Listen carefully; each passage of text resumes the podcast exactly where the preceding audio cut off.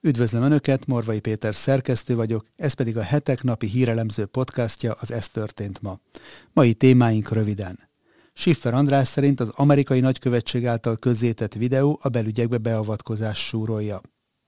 A világ elvárja tőlünk, hogy megtaláljuk a legégetőbb problémákra a megoldást, mondta Anthony Blinken, amerikai külügyminiszter. Izrael továbbra sem ad fegyvereket Ukrajnának, de légvédelmi segítséget nyújt. Hernádi Zsolt, a MOL elnök vezérigazgatója szerint az északi áramlat felrobbantásakor eldőlt, hová fog tartozni Oroszország. A globalizmus óriás polipja, a BlackRock és a háttérhatalom.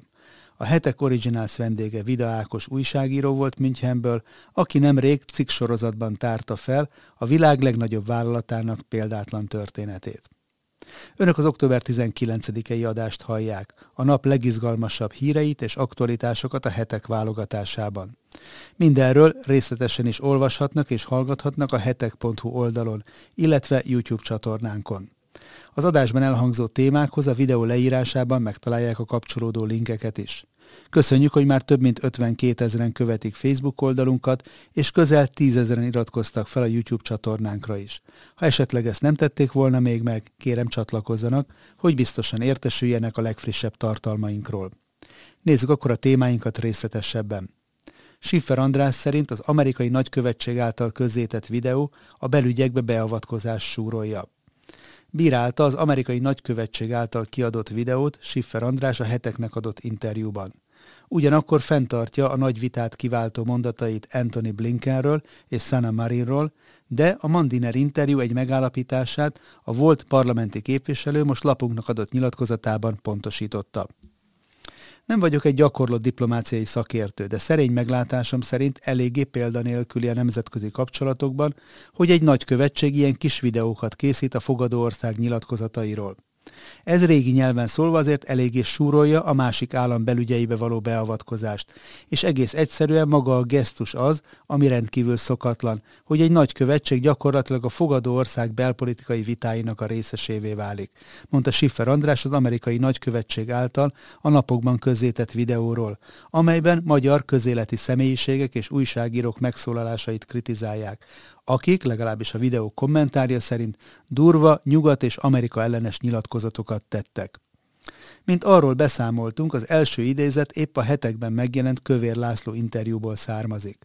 A volt országgyűlési képviselő szerint nem önmagában azzal van gond, hogy a nagykövetség véleményt nyilvánított. Miért ne lehetne különböző véleményeket úgymond listázni? Pontosan ezért nem értem, hogy amikor meg a progresszívekről készítenek különböző ilyen listákat, akkor felháborodás kíséri ezt, és bírósághoz fordulnak.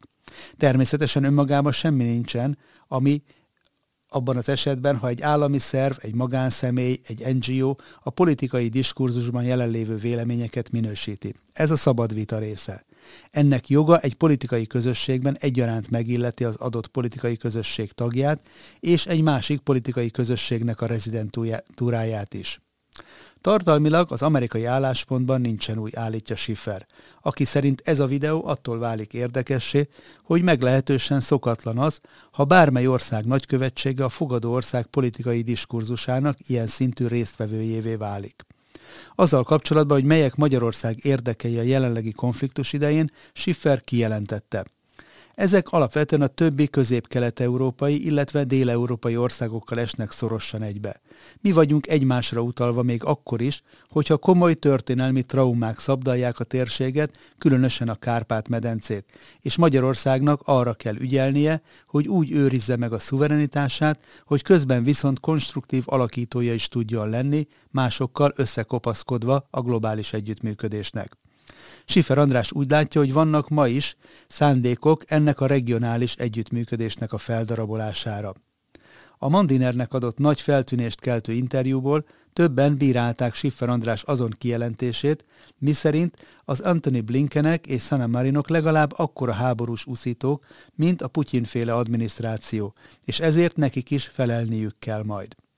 Schiffer kiállt a megállapítása mellett. Egy olyan nyilatkozat, ami arról szól, hogy Oroszország először hagyja el Ukrajnát, amit persze erkölcsileg én helyeslek, mint követelést, de hogy önmagában ez legyen a feltétele annak, hogy tárgyalások megkezdődjenek, ez azt jelenti, hogy az illető, ha burkoltan is, de az eszkalációt támogatja.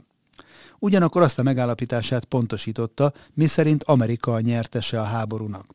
Annyiban korrigálni vagyok kénytelen a mondandómat, hogy nyilvánvaló, itt régen nem elsősorban államokról, demokratikus felhatalmazással rendelkező gépezetekről kell beszélnünk, hanem cégcsoportokról, vállalatbirodalmakról.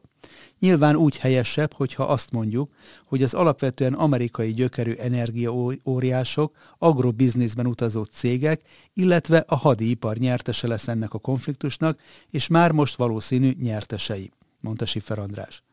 Az interjúban szó esett emellett az amerikai félidős választásoknak az Egyesült Államokra gyakorolt hatásáról. Figyelemre méltó, és most szándékosan egy pillanatra nem a republikánusokról fogok beszélni, hogy Obama korábbi elnök is egy minapi nyilatkozatában elég kemény kritikát fogalmazott meg a demokraták identitáspolitikai radikalizmusával, a vokkal szemben. Ez azért figyelemre méltó, mert ha úgy alakul az eredmény, akkor az azt jelenti, hogy lehet, hogy a demokratákon belül is egy hangsúly eltolódás fog végbe menni. A Sifer Andrással készült teljes interjúnkat a Hetek podcast csatornáján lehet meghallgatni. A világ elvárja tőlünk, hogy megtaláljuk a legégetőbb problémákra a megoldást, mondta Anthony Blinken, amerikai külügyminiszter, akivel Condoleezza Rice volt külügyminiszter készített interjút a Stanford Egyetemen. Blinken többek között az Egyesült Államok és Kína közötti versengésről, a technológiai fejlődésről, Észak-Koreáról és arról is beszélt, hogy mi várható ezután a hidegháborús helyzet után. Oroszországgal kapcsolatban az amerikai külügyminiszter elmondta, hogy a putyini agresszió szembe megy az ENSZ alapokmányával, az emberi jogok egyetemes nyilatkozatával és más egyetemes emberi normákkal, amik évtizedeken át megakadályozták egy újabb világháború kitörését és az Egyesült Államok azt tekinti feladatának, hogy a jelenlegi helyzetben is megpróbálja betartatni ezeket az alapelveket. Blinken szerint a történelemből tudjuk, hogy elkerülhetetlenül valamilyen módon beránt bennünket ez a háború, és ha bármit tehetünk azért, hogy ezt megakadályozzuk, ahelyett, hogy már reagálnunk kellene rá, akkor mindent meg kell tenni azért, hogy az alapvető normákat betartassák Oroszországgal. Az amerikai külügyminiszter Kínát is bírálta. Xi Jinping alatt teljesen más rendszer alakult ki Kínában.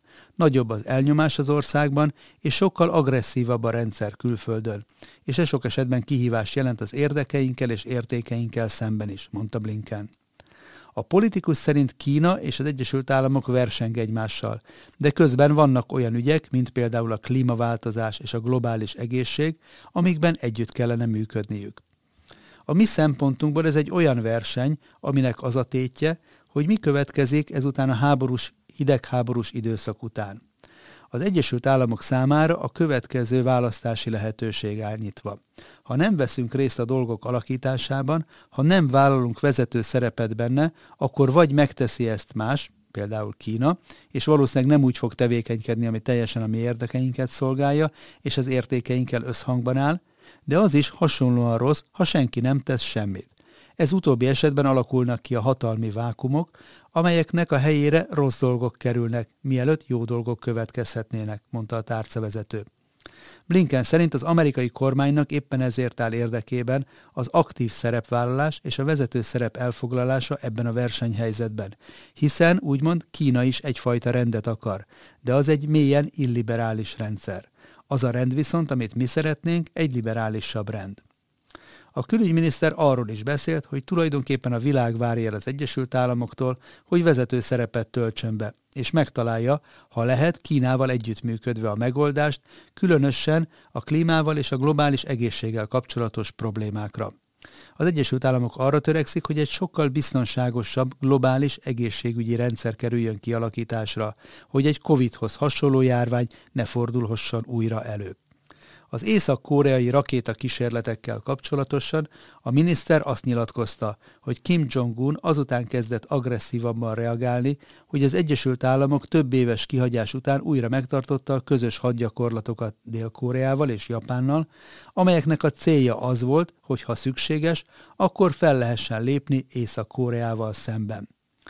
Az orosz, észak-koreai és egészségügyi kihívások mellett a jövőről és a technológiai fejlődésről is említést tett a külügyminiszter. Technológia, innováció, vállalkozó szellem. Így fogjuk átalakítani a gazdaságokat a jövőben, és modernizálni a haderőket szükség szerint. A technológia által szinte szó szerint átalakítjuk az emberek életét, mondta az interjúban Blinken.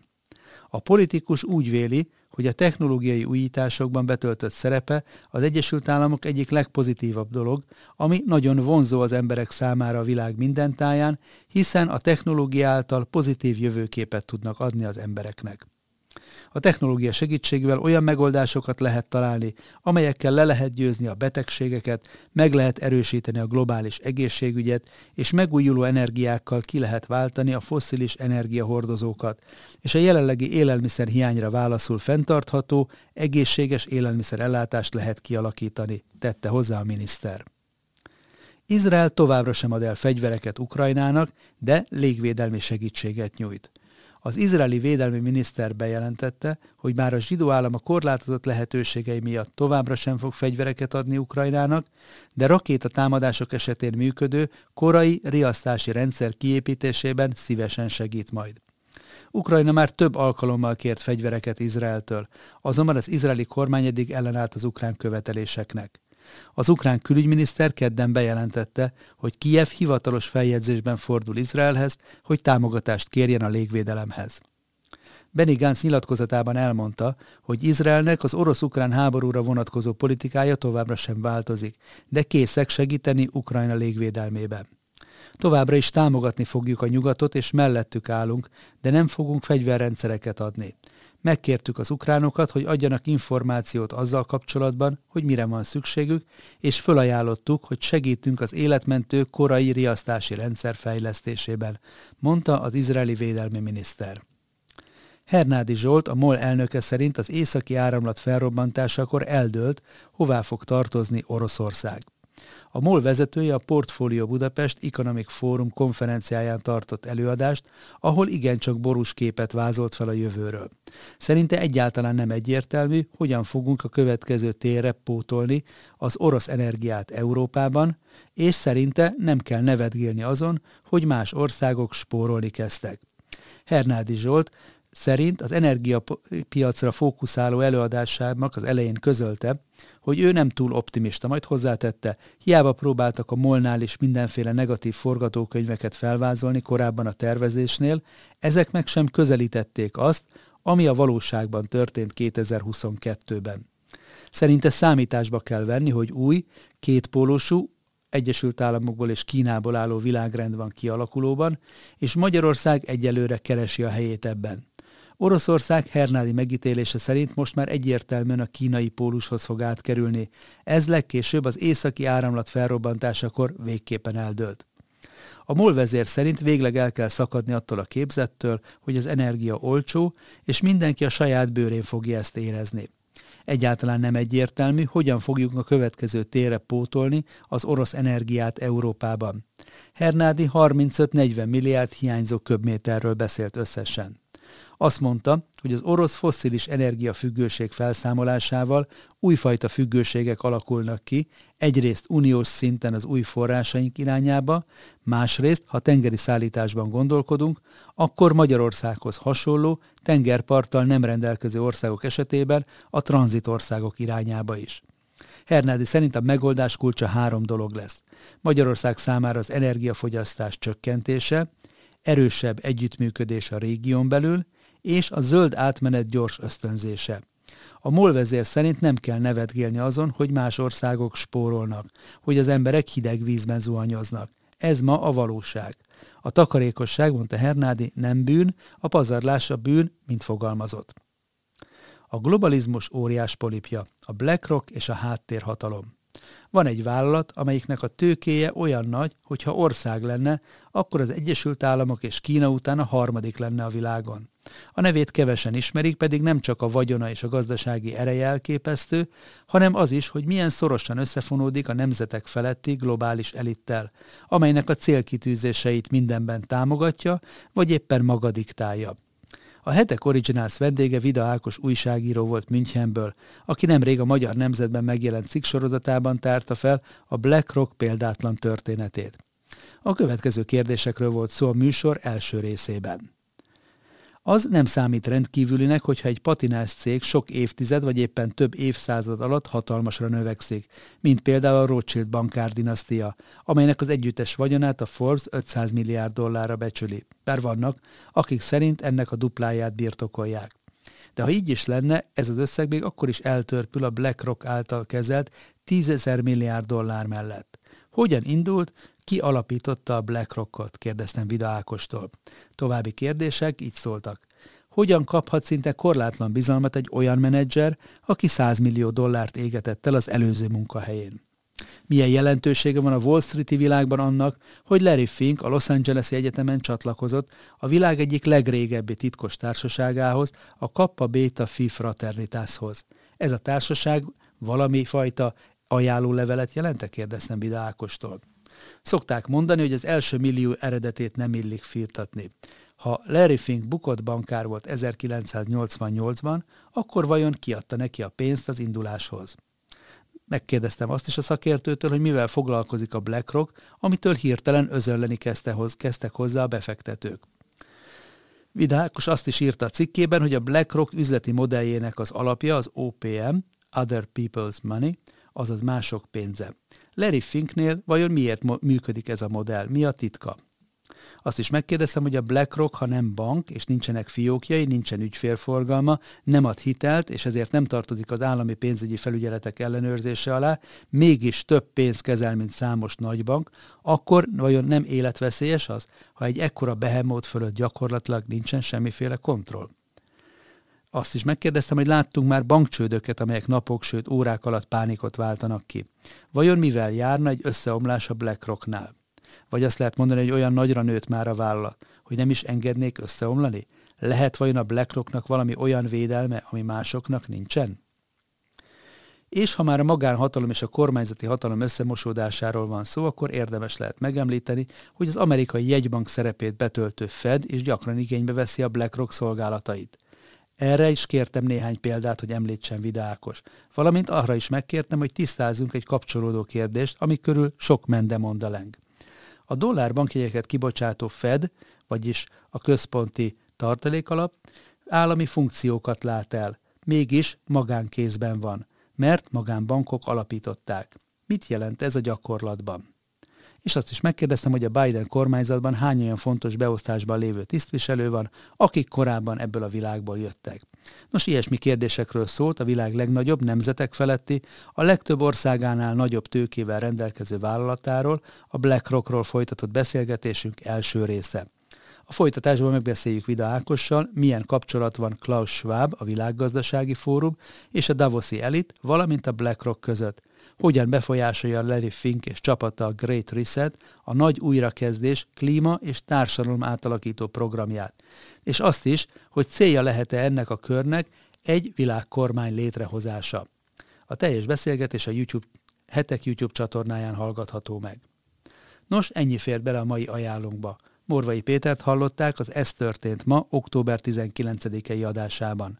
Várom Önöket holnap is aktuális hírekkel, ajánlókkal.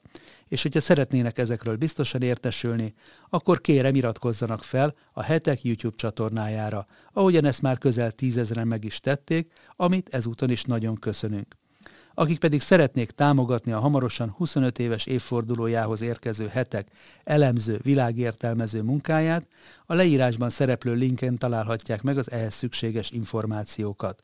Köszönöm a megtisztelő figyelmüket, és a holnapi találkozásig további szép napot kívánok mindenkinek a viszonthallásra.